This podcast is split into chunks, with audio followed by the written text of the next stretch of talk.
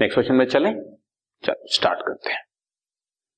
Started business with cash rupees seventy thousand बच्चा, तो इससे हमारे पास एक तो कैश इंक्रीज हो गया और दूसरी तरफ हमारा कैपिटल इंक्रीज हो गया, मनी इन्वेस्टेड बाय प्रोप्राइटर है।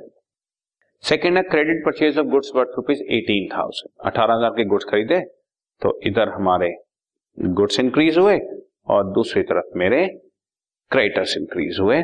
सो गुड्स मेरे पास अठारह हज़ार के और क्रेडिटर्स भी अठारह हज़ार के, से मेरी न्यू इक्वेशन आ गई सत्तर हज़ार कैश अठारह हज़ार गुड्स इक्वल टू सत्तर हज़ार कैपिटल और अठारह हज़ार क्रेडिटर्स। ठीक है जी।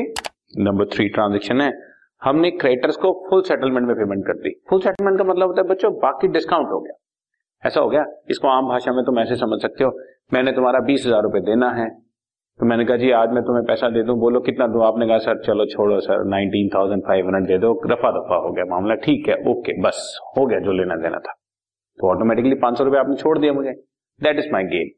सो क्रेडिटर्स इसमें एटीन थाउजेंड है, सेवनटीन थाउजेंड फाइव हंड्रेड की पेमेंट कर रहे हैं तो बाकी फुल सेटलमेंट में और बाकी बचा पांच सौ में। जब तक फुल सेटलमेंट ना लिखा हो तो तब तक डिस्काउंट नहीं है।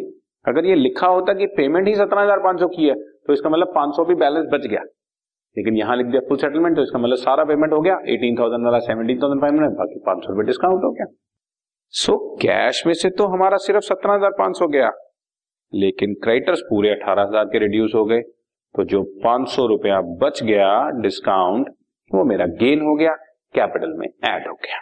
इससे मेरे पास कैश बची fifty two thousand five hundred, eighteen thousand के मेरे पास गुड्स हैं, सेवेंटी थाउजेंड फाइव हंड्रेड के मेरे पास कैपिटल है और अब क्रेडिटर्स निल हो चुके हैं। ठीक है जी, ये ट्रांजेक्शन नंबर थ्री थी। और फिर मशीनरी खरीदी बच्चों ट्वेंटी थाउजेंड फॉर कैश, तो ये कॉमन सेंस है, एक एसेट आई और दूसरी एसेट जा रही है। सो कैश में से माइनस और मशीनरी में एड हो गया और मेरे पास अब न्यू सिचुएशन ये बची, cash thirty two thousand five hundred की है, एट थाउजेंड की एटीन थाउजेंड की सॉरी मेरे पास गुड्स हैं, बीस हजार की मशीनरी है, यानी कि टोटल मेरे पास सत्तर हजार पांच सौ रुपए की एसेट्स हैं और दूसरी साइड पर capital seventy thousand five hundred है, लायबिलिटीज में जीरो है, तो दूसरी साइड का टोटल भी सेवेंटी थाउजेंड फाइव हंड्रेड ही है।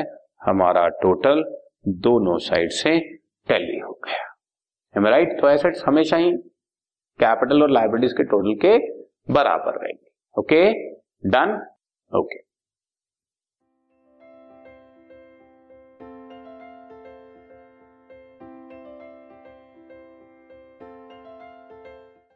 This podcast is brought to you by Hubhopper and Shiksha अभियान।